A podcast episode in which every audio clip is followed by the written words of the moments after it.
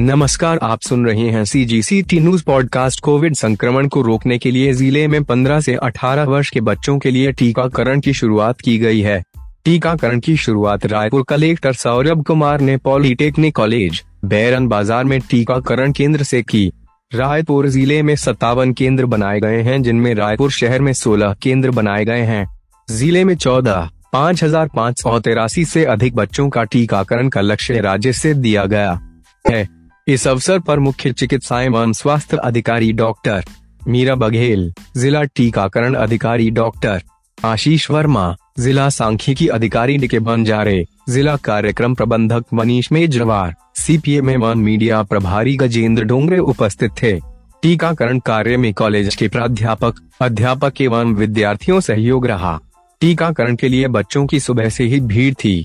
टीकाकरण तहत जारी गाइडलाइन के अनुसार ही बच्चों का भी टीकाकरण किया जाएगा। टीकाकरण के लिए आए 16 वर्षीय सोहेल खान ने बताया, मैं घर से खाना खाकर आया था।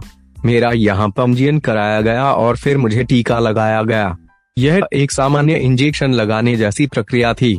टीका लगवाने के उपरांत मुझे यह भी बताया गया कि यह टीका मुझे कोविड 19 के संक्रमण से बचाएगा। इसके अलावा मुझे मास्क लगाने, शारीरिक दूरी और सैनिटाइजर या साबुन से हाथ धोने की सलाह भी दी गई आधे घंटे। निगरानी कक्ष में रुकने के बाद सोहेल को जाते समय बताया कि टीकाकरण के उपरांत किसी भी प्रकार की परेशानी होने पर निकटतम स्वास्थ्य केंद्र से संपर्क करने होगा। जिला टीकाकरण अधिकारी डॉक्टर आशीष वर्मा ने बताया, तीन जनवरी से 15 से 18 वर्ष के सभी बच्चों के लिए ज़िले में टीकाकरण का सत्र शुरू कर दिया गया है।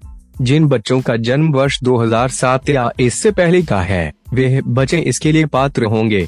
सभी पात्र लाभार्थियों के लिए एक जनवरी से कोविन ऐप पर पंजीयन शुरू कर दिया है। मुख्य चिकित्सा एवं स्वास्थ्य अधिकारी डॉक्टर मीरा बघेल ने बताया 15 से 18 वर्ष के बच्चों को लगने वाले टीके केवल को वैक्सीन के ही होंगे। बच्चों को टीकाकरण से घबराने की ज़रूरत नहीं है। वैक्सीन बिल्कुल सुरक्षित है। यह सुरक्षा कवच प्रदान करेगी।